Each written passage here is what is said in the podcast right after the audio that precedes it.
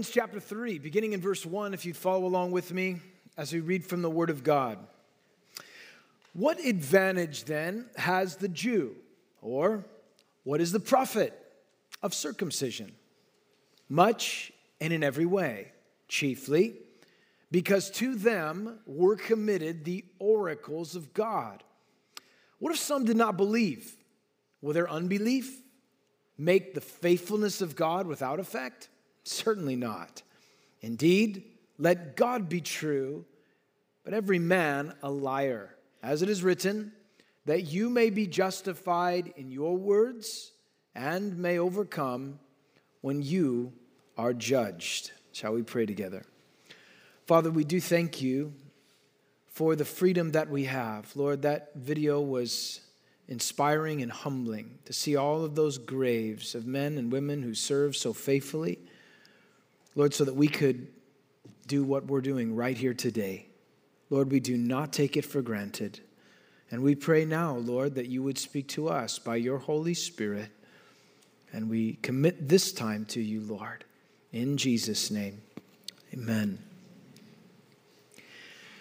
In the first eight verses of Romans chapter 3, this section of Scripture has been referred to by some as the most difficult verses in the entire epistle.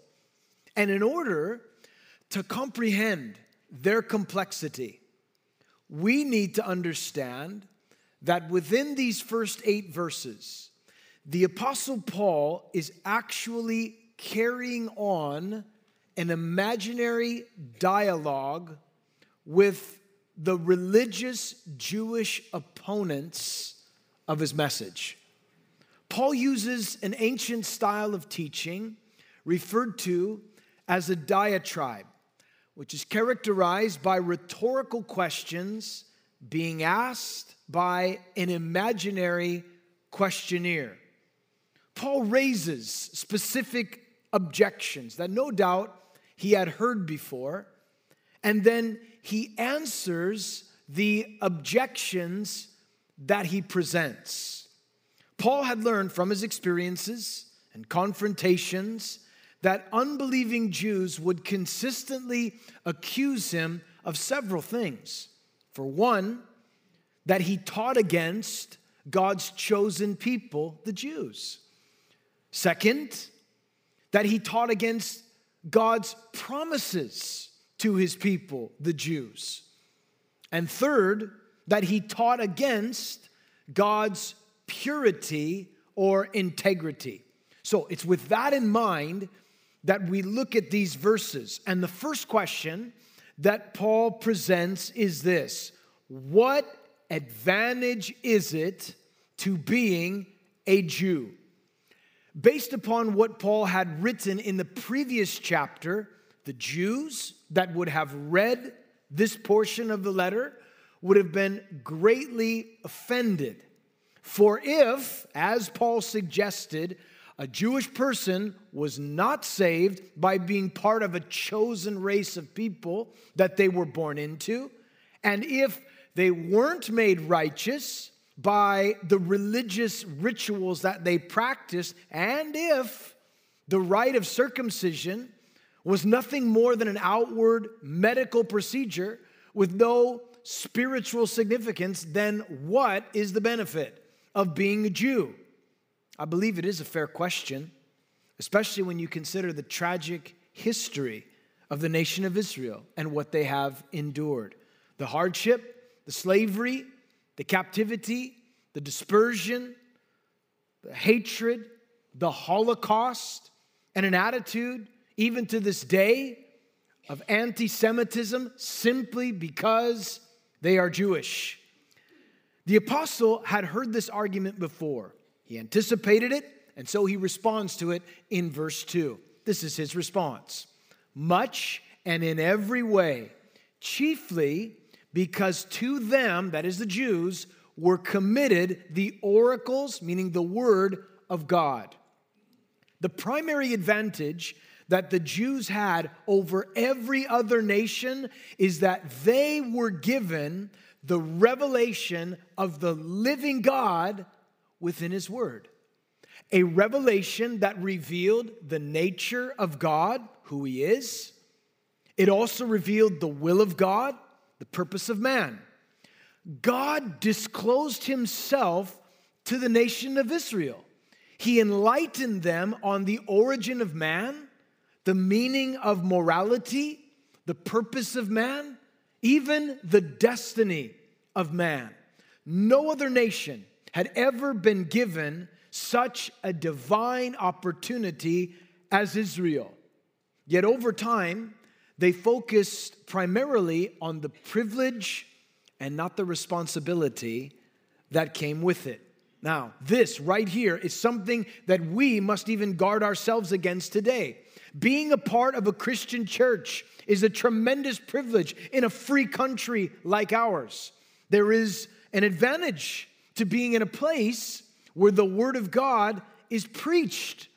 But if, like those in Paul's day, we take for granted what we have, and it makes no impact on the way that we live, then we also are in danger of being self deceived. Another objection that Paul had been confronted with is that he taught against the promises found in God's word. It says in verse 3 What if some don't believe? Will their unbelief make the faithfulness of God without effect? Imagine the objector raising this question. All right, Paul, you said the Jews have the privilege of receiving the scriptures.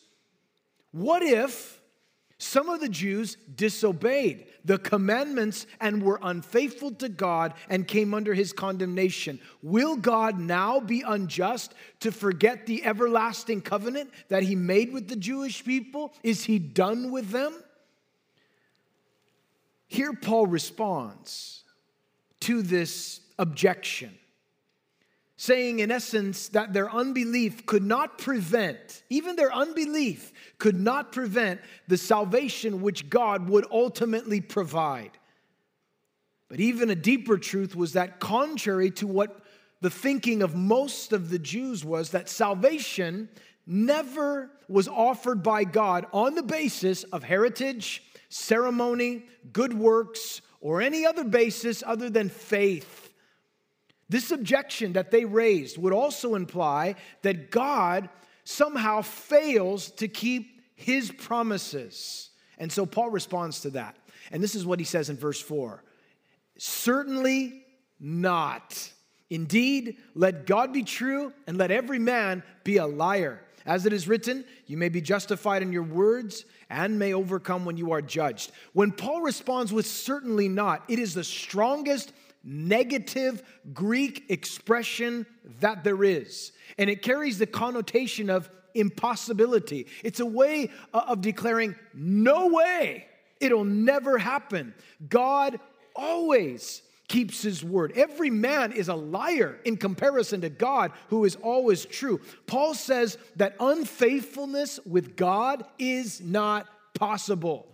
God will always keep his word, regardless of how man may fail. Even if all of the Jews didn't believe and for some reason were cast aside, God would still fulfill his word. His purposes and plans will still be accomplished. Listen carefully. If any doctrine, if any teaching is ever applied to God that presents him as unfaithful to his word, that teaching is false teaching. It's just not true. Let God be true, Paul said, and let every man be found a liar. If every human being who ever lived declared God was unfaithful, God would still be found true, and every accuser would be found to be a liar who would testify against God. Charles Spurgeon put it this way. I like what he said. Quote, it is a strange, strong expression, but it's none too strong. If God says one thing and every man in the world says another, God is true and all men are false.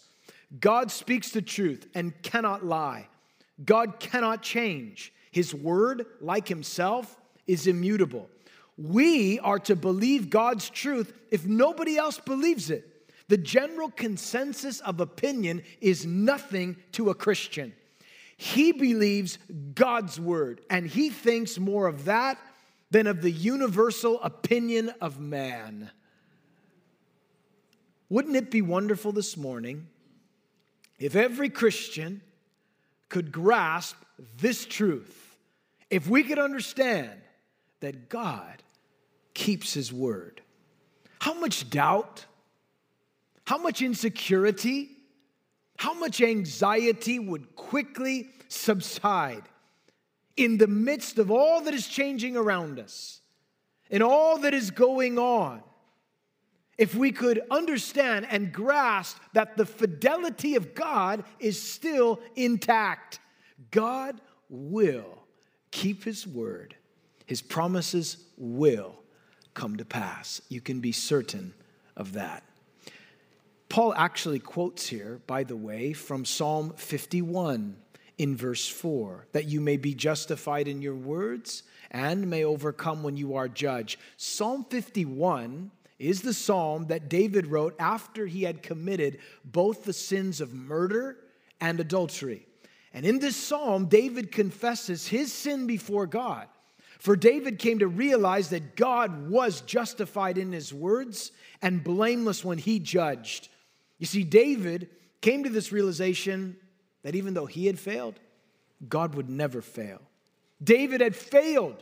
He had broken his promise as the king of Israel, but God did not. The next objection that was raised by an imaginary objector is in verse 5. Paul was accused of teaching against God's purity. Look at verse 5. He says, But if our unrighteousness demonstrates the righteousness of God, well, what shall we say? Is God unjust who inflicts wrath? I speak as a man. Now, the person objecting to Paul's statements was saying this All right, Paul, what you've shown me is that my disobedience has given God the opportunity to demonstrate his righteousness. So, therefore, if what I'm doing is sin and disobedience and it makes God look good because he's getting a chance to show his love and his forgiveness, how can he condemn me for sinning when it's making him look good? Because he has a chance to forgive me. If my unfaithfulness has somehow given God the opportunity to show his faithfulness, then my sin must be a good thing, right? No. I've done evil, but good has come out of it. Therefore, God would be unjust to judge me for my sin because it's brought him glory. So, the logical conclusion is the more that I sin, the better God looks. Paul again responds with the emphatic, certainly not. How then could God judge the world? Again, the apostle responds with an emphatic no. You know, this kind of rationale, just for just so you understand, this is the equivalent of saying, "Hey, it's great to break someone's heart because it gives them a chance to show how much they love you." It's, it's the way of saying, you know what, it's good to go around and put people in the hospital by, hospital by punching them in the face so that you can send them flowers because you want them to recover. I mean, that's just ridiculous kind of rational thinking. It's irrational, really, and that's what Paul is saying here. The point is, everyone who lived on this basis, no one would be held accountable or eventually be judged. Furthermore, God would be removed from being judge of the entire world if he actually arranged things so that sin would glorify him. God would have no basis to be a judge if he approved of sin and condoned it. It's simply a ridiculous argument. This irrational and absurd argument that Paul raised was one of the things that he was actually accused of teaching. There were those that were saying, Let me tell you about the doctrine Paul's preaching. This is it right here. He's saying it's all right to sin so God can be glorified. That's what they were saying about Paul. Imagine coming into a city where people had made up these kinds of lies about you. And that is why he says here if the truth of God has increased through my lie to his glory, um, why am I being judged as a sinner? And why not say, let's do evil that good may come, as we are slanderously reported, as some affirm that we say. People are saying that we say that. And what is his response to this? He just says, their condemnation is just. It's a way, he doesn't even, it's not even worth answering the question. He doesn't even try. That's just so foolish. He says their, their condemnation is just. Those who have this mentality that they can justify a lifestyle of sin so that God can show how gracious He is through forgiveness have an unbiblical view of God's grace, wherein they presume upon the grace of God and they deny the work of Christ. And this is important to understand because there are people sometimes who think, well, I'm just going to go out and sin so I can have an awesome testimony and come back and share with people. I just think that is so ridiculous. I'm going to go out and do all these things so that then I'll be able to have a platform to share about how gracious God is. I'm, I'm going to have a great testimony about all of the stuff that I was involved with. Listen, you want a great testimony? Live for Christ and not get involved in all that stuff. That's a great testimony. Any fool can go out and live in the flesh and live after the flesh. That's not difficult. What's difficult is to live a godly life in the midst of a perverse world. Now, that's the testimony I'd like to have. Do you understand? Some of this, well, I didn't ride a Harley, you know, I wasn't in a motorcycle gang, I didn't even ride a moped, you know, so what? It doesn't matter. I know a lot of people that would not like to have the testimony they have. They'd much rather have the testimony of, I got saved and I've walked with Jesus and I didn't get involved in all that stuff. And you got to be mindful of that too. Sometimes be careful that the testimony doesn't become a bragamony where we talk more about all the sin we were involved with in detail rather than what Jesus saved me from. So you don't have to be so specific, bro. Sister, please, you don't have to get, we're good. Just, mm-hmm, you were a sinner and we get it. You know, we don't need to know all the details of how dark your darkness was. But now Paul takes things one step further with a crushing blow of conviction, listen, that no disagreement could counter. In the closing argument, it's like Paul's in a court, courtroom here. He gives the most explicit description of the total depravity of man anywhere in Scripture. And he does so by using a series of Old Testament scriptures, one right after another. He quotes Psalm 14, he quotes Psalm 5, he quotes Psalm 140, quotes Psalm 10, quotes Isaiah 59, quotes Psalm 36. And what this was a common practice amongst rabbis when they would teach. It's called the Charaz. And it literally means the stringing of pearls, placing scriptural texts one next to, to another with 13 13 indictments in three different categories that renders us with the knowledge that every person, no matter who you are, listen carefully, is a sinner. Is a sinner. Why is that important? Because many in the world today are under the delusion that man is essentially good. Some would even say he's innately good. We only need to improve ourselves. We just need to reform ourselves and we'll be fine. But the Bible says the opposite. Whether you're a Hebrew or a heathen, you're a Jew or you're a Gentile, we're all in the same boat. We're all sinners. We all need a Savior. And so verse 9 begins with the charge. Here's the charge in the court case. You ready? Here it is, verse 9. What then? Are we better than they? Not at all. For we have previously charged both Jew and Greeks they are all under sin.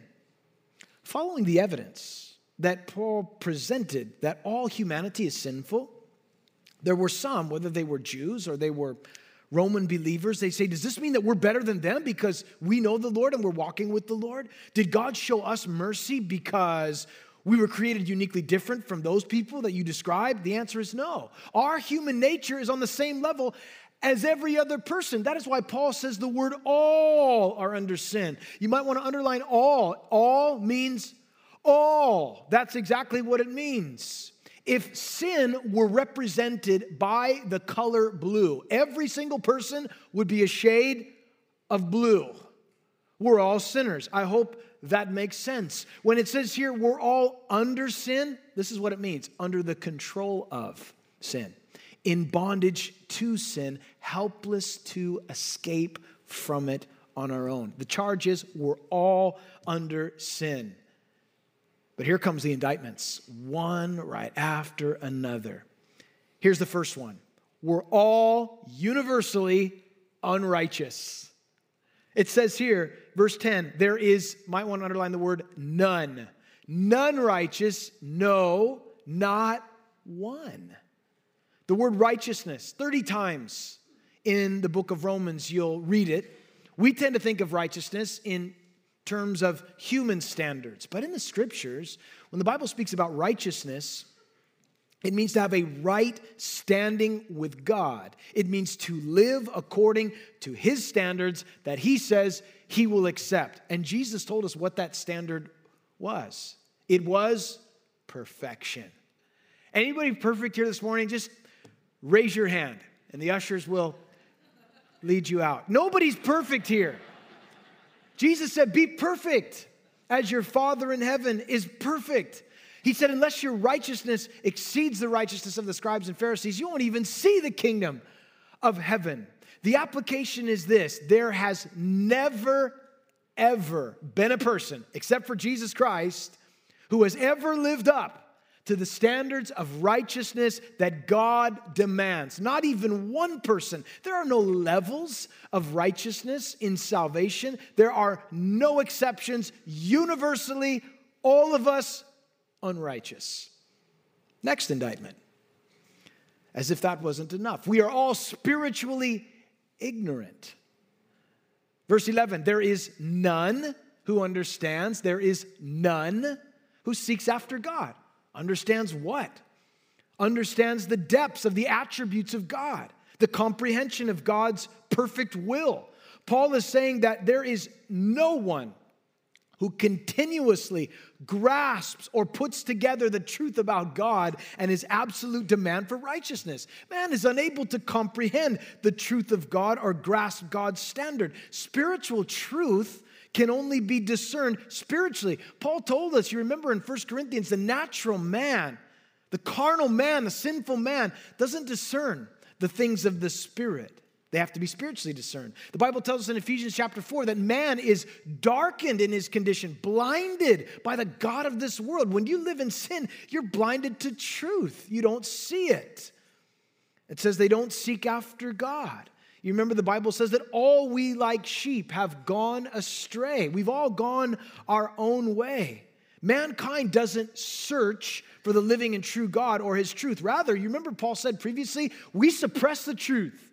We deny the truth. We've exchanged the truth for a lie. Man in a depraved condition exchanges truth for a lie. In fact, many will actually make attempts to escape the true God by making a God in their own likeness. Man thinks that the gospel has, is a threat to his darkened condition, and so he wants to escape the gospel, not knowing that it's the gospel that actually sets us free. And this universal unrighteousness, this spiritual ignorance leads to a life of wandering. That is what it says in verse 11. They have all gone out of the way.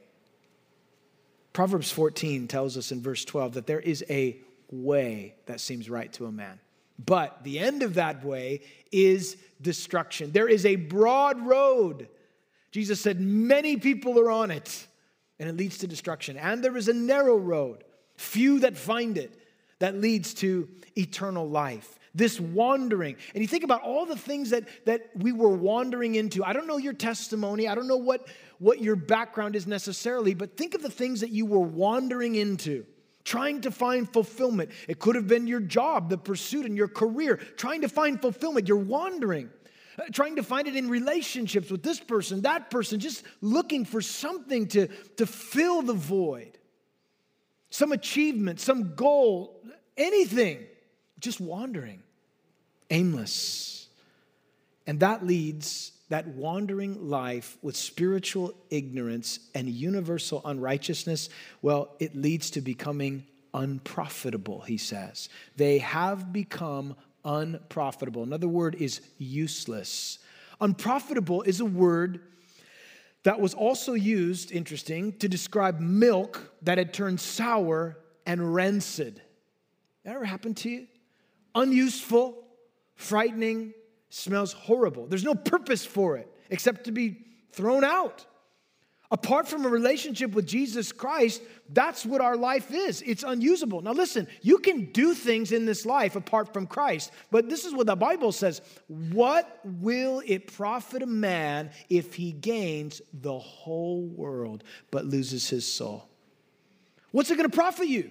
You could do all of these things, you can amass all of these achievements, but in the final analysis from eternity, what does heaven say about your life ultimately? Useless unprofitable from heaven's perspective. Ouch! That really hurts, but it's really true. It's a life apart from Christ. Jesus is the life, and that's when you begin to experience life. And then he says, by the way, there's none that does good. Again, this is God's standard of goodness, not ours. According to my standard of goodness, I'm pretty good. I'm definitely better than they are. I mean, let's just be honest here. You know, according to my standard of goodness, we're not talking about my standard, we're not talking about yours, we're talking about God's. According to God's standard, according to heaven's standard, useless, not doing good compared to what God says is good. It's a completely different definition. God's definition, not the world's. Doing good, that is upright, that is according to God's perfect standard, holy, perfect. Nope. Haven't achieved that. I definitely have fallen short of that. Paul moves from the character of man now to the conduct. So now you're, you're living this aimless life. It's useless. I mean, you're doing your thing and you, you think you're pretty good based upon your standard of goodness, your definition of goodness, but still, the Bible says there's none righteous, so you're not getting any closer to heaven apart from Christ. You're just wandering around a, a useless life from heaven's perspective. And that leads to what about your speech, your conduct? Look at what it says their throat, their lips, their tongues, their mouth. Look at what he says. Their throat is an open tomb. With their tongue, they practice deceit. The poison of asp is under their lips, and their mouth is full of cursing and bitterness. First of all, he says their throat. It's like an open tomb. When a body is placed into the ground, into a hole in the ground, you bury it so that no one will see the decaying corpse and that no one will fall into the hole within the ground. Yet the man who is under sin and the dominion of it in bondage to it is like a grave that's uncovered and opened, and all that you heard from his mouth is a revelation just of the decaying state within. It's like an open tomb. Out of the abundance of your heart, your mouth speaks, and what's coming out is death and sin and decay the carnal man, the fleshly man, the sinful man. And then also practicing deceit, using people and, and deceiving people to get what you want and how you want it and when you want it, and just lie to this person and say a little bit of half truth there and do this. I mean, that's just a deceitful way of living. And then it says poison is on their lips like asps. An asp is an Egyptian cobra. Their fangs are folded under their jaw Yet when they strike, that's when the teeth come out, and the sack of poison that's hidden is injected into the victim and can kill them. It's describing the person living under sin, the things they say and how they say it, and the intention with which they say it. It's poisonous. Cursing, how about that? Profane. Bitterness coming out of their mouth. You know, one of the things typically that will change when you're born again, one of the things that is noticeable is your speech. Because what happens is there's a change of heart. And when your heart begins to change, then what you say begins to change. And you maybe you were one of those people that were just foul. Everything was expletive this and blankety that. And you know, you just you just had a foul mouth all the time. And and yet when you got born again, the things that you used to say, you don't say anymore. What, what how, how do you how do you account for that? The Spirit of God is changing your mouth, changing your, your mind, changing your heart. And if, if you're still profane and you're still foul and you're still throwing those things down and letting it fly, you need to repent and ask God to change your heart. If you think it's okay to be a Christian and cuss people out, you're wrong. It's not okay. It's just not okay. True story. Not about me, someone else. But when I remember, my car broke down one day. This was back in Florida. And I had one of the guys, this is when the church was like four people. And uh, so I called one of the four asked him to come out and help me with my car. Had this Volvo station wagon, 19 something something. I mean, it was just it's beautiful. But anyway, I, I, was there and it broke down. I, you know, it could have been the starter, could have been this, could have been that. And so I don't know what he was doing, but the thing was up and he said, okay, I'm going to do this and that. And I was like, all right, whatever, you know. And I thought he wanted me to turn the thing, turn the key. I thought that's what he said. So I don't know what he was doing, but I did something. And apparently it sent shock through his body. And with that shock came a bunch of things out of his mouth. And I mean, whoa, I mean, just beep it ba, boo, da. You know what I mean? And the funny thing, I was like, oh my goodness.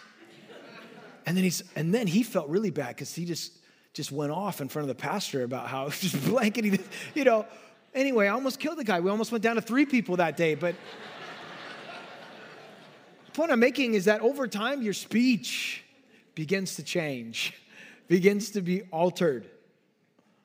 Paul then says, hey, there's three more things here to point out. If, that, if this wasn't, these indictments aren't enough, let me just add to it. This wandering, this bitterness, this cursing, this vileness, where does it lead when you're under the dominion of sin? Well, it says in verse 15, it leads to violence. Their feet are swift to shed blood. Destruction and misery are in their ways, and the way of peace they have not known. They're swift to violence. You know this. We live in an increasingly violent society. People are daily murdered, robbed, beaten, brutalized, kidnapped. The moment you think you have seen or heard the worst thing you could hear, you just wait until the next day, and then something even more horrific is reported. Just this increase of violence. You know, the Bible tells us that when God judged the world with a flood, there was violence upon the earth. And Jesus said, As it was in the days of Noah, so shall the coming of the Son of Man be. We are living in violent days, and they are increasing, and destruction is following. The way of peace they have not known. Even nations, right now, threatening one another against world peace. I mean, this is, it's just, you know this, it's, it's everywhere. You can't escape it. We live in a violent society. We see the depravity of man. And when you see the depravity of man, you wonder to yourself, why? If man is innately good, then why? If America is such high percentage of Christianity, then huh? Why is this? I'll tell you why. Paul tells us really. He says here in verse 18, here's the problem there is no fear of God before their eyes. The fear of God is the beginning of wisdom. So rather than fear God, if you deny God's existence, you don't fear God. You just say he doesn't exist. If you deny the word of God, then you don't fear that one day you will stand before him and be judged. So you dismiss his existence, you deny his word, you have no fear of God. And what follows is a useless, spiritually ignorant, violent, bitter life of emptiness that ends in destruction and separation from God. This is the indictment. What then is the verdict? Are you ready for this? Here's the verdict. Verse 19 Now we know that whatever the law says, it says to those who are under the law, that every mouth may be stopped and all the world may become guilty before God. Therefore, by the deeds of the law, no flesh shall be justified in his sight, for by the law is the knowledge of sin. Here's the verdict simplified we're all guilty. The whole world is guilty before God and cannot be justified by keeping the law. It's impossible to keep it perfectly all the time. A person looks at the law considers the requirements that are found within it. It should bring us to the realization that we are guilty. It causes our mouths to be silenced when we try to plead our own righteousness. I look at the law. Anybody here today, again, I would say don't raise your hand, but anybody here today kept the 10 commandments perfectly from the time that you came into this world right up to now, perfectly all the time? Of course not. We've all broken God's law. We're born sinners. And so, therefore, we're all silenced. No one can plead their own righteousness. To talk of our own righteousness in light of the law is foolishness. It's just, we're just blinded, ignorant of what the law requires. The talk of our own righteousness is absurd. So we're suddenly silenced. No flesh, mark that, no flesh, no person can be justified. Guys, listen, why did God give us the law? God gave us the law to show us his righteous right standard, to show us that we're incapable of keeping it. The law shows me I'm guilty. And that in turn drives me to the Savior. I have no hope. If it's up to me, I am lost. I am without hope. The law, Paul would write in another place, serves as a schoolmaster, it's a tutor. It, it points out our need for salvation, our need for grace.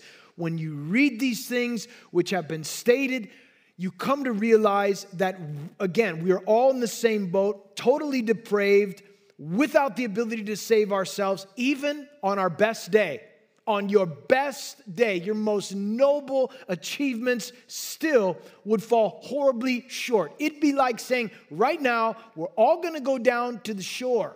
And what we're gonna do is we're gonna attempt to run as fast as we can and jump to Catalina, all right? So after church, let's all meet down there and let's see what happens, all right? We'll see. And I'll tell you something some of you may be a little spry.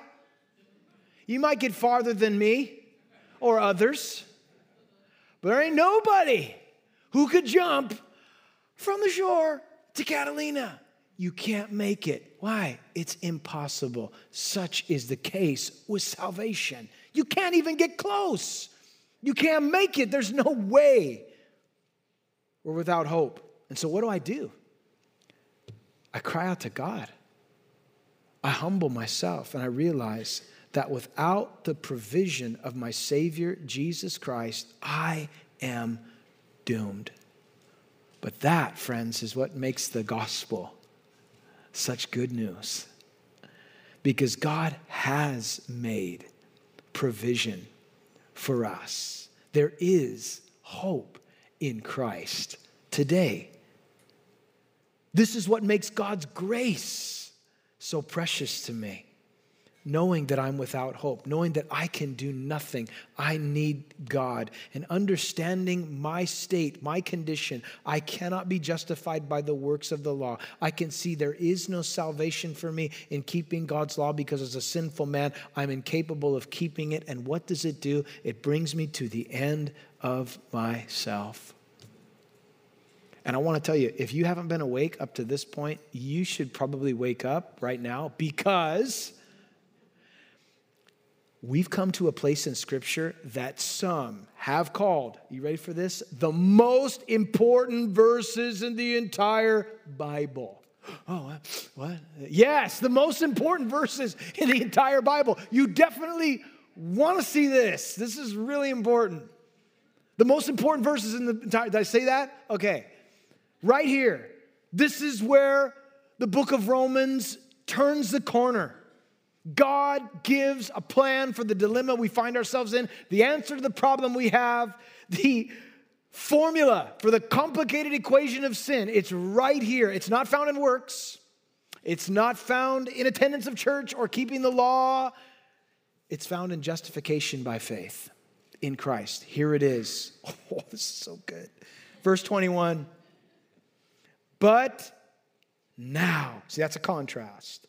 But now, this is the indictment, this is the verdict. You're all guilty, we're all guilty. But now, the righteousness of God apart, separate from the law, is revealed, being witnessed by the law and the prophets, even the righteousness of God through faith in Jesus Christ to all and on all who believe. For there is no difference, all have sinned and fallen short of the glory of God. But now, here's the contrast the law declares we are guilty, the verdict is in. We're all backed into this escapable corner of God's wrath. No hope of deliverance on our own. All of our attempts have failed. This is the black backdrop on the canvas of our sin. But here comes the brilliant colors. Here comes strokes of beauty in grace. It's like saying, wait, there's more. This isn't the end of the story. It's only the beginning. I have more to tell you. This is the light at the end of the tunnel. That's basically what Paul's saying here. God's righteousness, separate from, apart from the keeping of the law. Paul is saying that the righteousness of God, to be in a right standing with God, is available separate from our working to keep the law. Where do I get that? Where does that come from? If it's not based on human achievement or anything that I can do in my strength, if it's apart from the law, where do I get this? God's righteousness is not offered to us as something to take up the slack in between our ability to keep the law and God's perfect standard. It's not given as a supplement to our righteousness. It's given completely, I'm just, I've got to emphasize this, completely apart from our attempted righteousness. It's separate from it. And to prove this point, Paul looks back to, as a place of reference, the entire Old Testament. He says, when he says the law and the prophets, that refers to the Old Testament. In other words, he's saying, I didn't come up with this on my own. You know, I was out in the desert with Jesus for three years, and he was in Arabia, had this great idea. And you know what? No one's ever heard this before, but I kind of came up with it while I was out there. So here it is righteousness apart from the law. I just, you're going to love this. It's not biblical, but you're going to love it. No, no, no. He's saying, I've got proof for this. I'm not making this up. This is found throughout the entirety of the Old Testament. Justification by faith is found there. And when you read through the Old Testament, you can see it everywhere. It's in places like Habakkuk like, is that in the Bible? Yes, a really good book. You should read it. Habakkuk or Habakkuk, however you want to say it. The just shall live by faith, it says in Habakkuk. Isaiah 53, speaking clearly of a Messiah that was coming. All of the Old Testament is pointing to someone who will come and redeem us from our sin. The sacrificial system in Leviticus, you know, you get to Leviticus and you want to leap over it. You don't want to read it because, ah, oh, why is all of this here? It's all there as a foreshadowing, pointing to the ultimate sacrifice, which was Christ. In the volume of the book, it's written concerning Jesus. And so when you get to these places where you think like, why so many sacrifices? Why all of this blood for atonement? It's pointing to someone who would come and not just cover our sin, but remove it. It's pointing to Christ. Listen, the Old Testament, Isaac going up the hill with Abraham, realizing that they had everything the knife, the fire, the wood, no sacrifice. He says to his dad, This question that I believe you could, this is what the entire Old Testament was asking Where's the lamb? That's the question. Where's the lamb? That's the Old Testament. Where is it? New Testament. Jesus shows up there on the shores of the Jordan, and John the Baptist says, Behold the Lamb of God. Old Testament, where is he? New Testament, there he is. Revelation, worthy is the Lamb who was slain, who redeemed us out of every tribe, out of every tongue, out of every nation, every people. Where is he? There he is he's worthy. I mean, that's, that's the Old Testament right there. It's all pointing to Christ. Do you understand? It's all pointing to Jesus from start to finish. It's about him, it's his story. So here Paul says this is seen throughout the law and the prophets, all of the sacrifices, all of the prophecies. It all points to Christ that there would be righteousness made available through one who would come and be the sacrifice for our sins. By his stripes we are healed. Who's he talking about? He's talking about Christ. It's about Jesus. The Jews knew from their history that they did not measure up to God's standards. All the things that they had gone through had taught them that man couldn't be justified by keeping a moral standard. That's why they had the sacrificial system. David, Abraham, Jeremiah, Isaiah, all of them knew that there was someone coming. And listen, this morning, if if you are trying to relate to God on the basis of your goodness, your ability to keep a moral standard that you've devised, or your amazing devotional life, or your do's and don'ts, you will not be justified. That will not make you righteous. If your attitude within your heart is, I'm in a right standing with God this morning because of what I've done or what I am doing, then that is righteousness that is not, that's not the righteousness God accepts. The righteousness that God gives, the justification He offers, is apart from our works. If you are trying today, I want to encourage you to stop trying to prove to God that He ought to redeem you because you've got it together, you're missing the point of grace. You're not understanding it. The law can't justify you, it can't make you righteous, it only condemns you. There is nothing wrong with the law. The problem is with me. The law is great, it's perfect, converting the soul, it's good. I'm the problem. To have a right standing with God apart from the law, the question is how am I able to be made in a right standing with God if I'm not able to keep the law? Here, here, this is the answer. Verse 22, again, please see this. Even the righteousness of God, here it is, here it is, through faith in Jesus Christ, to all and on all who believe. How can I be brought into a right standing with God. What do I need to do? The people asked Jesus, What works can we do that we might inherit the kingdom of God? Jesus said, This is the work of God, that you believe on him whom he has sent. That, that's it. Like, b- believe that he did it for me, that he died in my place? Yes. Salvation is completely outside of our ability. We needed someone perfect and holy and righteous to take our place, to die the death we should have died, to redeem us. And Jesus is the one. He is the one who came and died and took our place, took all of the wrath that we deserved upon himself so that we could be saved. Guys, we are justified. Listen, this is a wonderful word, by the way. The word justified, just remember it like this just as if you never sinned. It's like it never happened. And the only way that that can take place is not by me keeping the law, which I'm incapable of keeping. It's me turning to Christ and trusting that what He did for me worked. That, that's why I think grace is so amazing. I think that's why in Philippians, Paul said when he had all of these things that he lost, he counted them as rubbish that he might be found in Christ, not having his own righteousness, but the righteousness which is by faith, he said in Philippians chapter 3. There was nothing more precious than, than that.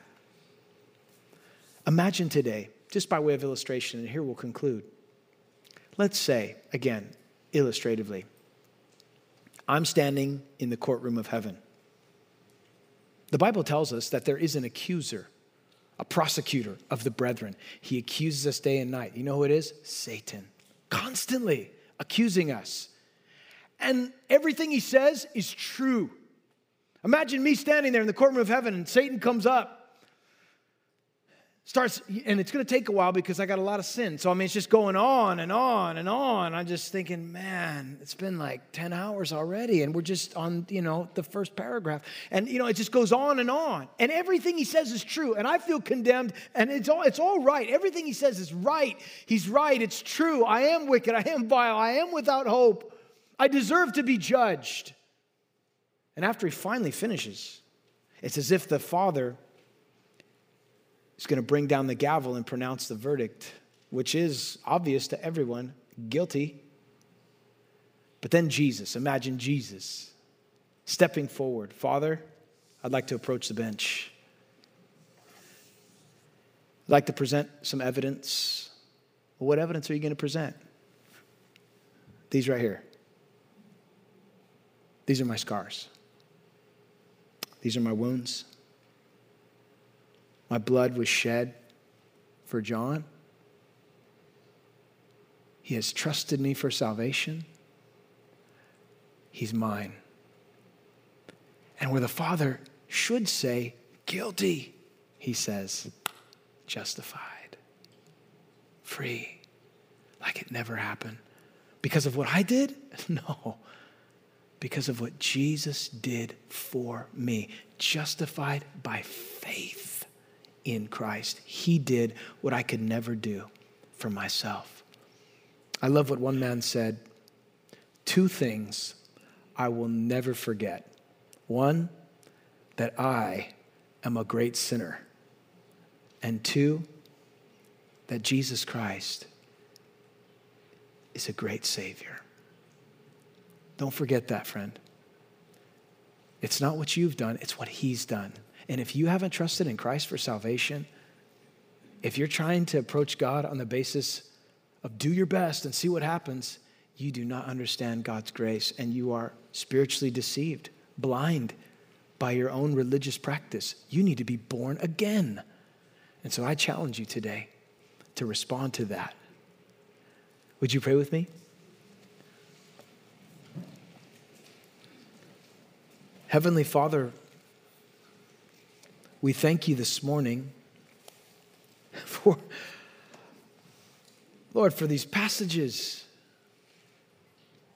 Lord, although we are guilty under sin, Jesus has made the way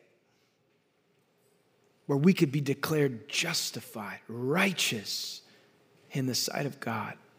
And it's all because of grace. And Lord, I pray today if there are any here in our midst listening, and your spirit is, is moving upon their heart, Lord, bringing conviction, unmasking the false sense of security or religious foundation they've built on that will not stand in the day of judgment. Lord, I pray that you would draw them to the Redeemer today. Lord, please save. And if you're here this morning, his eyes are closed and heads are bowed, if you, if you are not a Christian, if you are not born again, if you are religious but not redeemed, today could be the best day of your life. You can respond to this grace that is so amazing. And if that's you, would you just raise your hand up high? I want to pray for you today. You'd say, That's me, Pastor John. I, uh, I've known about the Lord. I, I went to church when I was a little kid, but I, I can't say that I've. I thought it was me doing my best. I thought it was me doing this and that. I didn't realize that there was this kind of grace. And if that's you and you don't know that you're saved, friend, if you're basing your salvation upon something you've done, instead of what he's done, then, then you need to be born again today. You need to be truly saved. So just raise your hand up high. I just want to pray for you this morning, giving you this opportunity to get right with God. Anybody at all this morning in this room? God loves you. He died to prove it. And there's nothing that you could do to make him love you more than he does right now. But but he's extending his invitation. Anybody at all in this moment, right now, just raise it up high. so I can see you and pray for you today. Father, thank you for your great salvation for undeserving sinners, Lord. You love us so much. What a thrill, what a joy to be saved, Lord, to know. Jesus' name, amen. Will you stand with us this morning?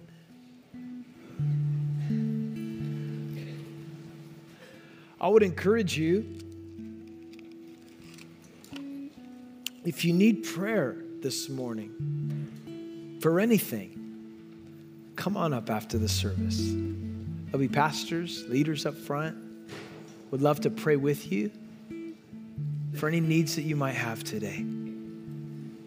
If not, may the Lord bless you and keep you. And I would encourage you don't let a day go by that you don't thank God for salvation. I mean, if you think I just can't think of anything to thank God for today, like as if that were possible, how about salvation? You'll never, I mean, you can thank Him. We're going to thank Him for eternity for that. So praise Him, man. You, if you're born again, wow, you're not lost anymore. You found the way. You're not, you're not living a lie. You know the truth. Encourage you. Praise God for that. God bless you.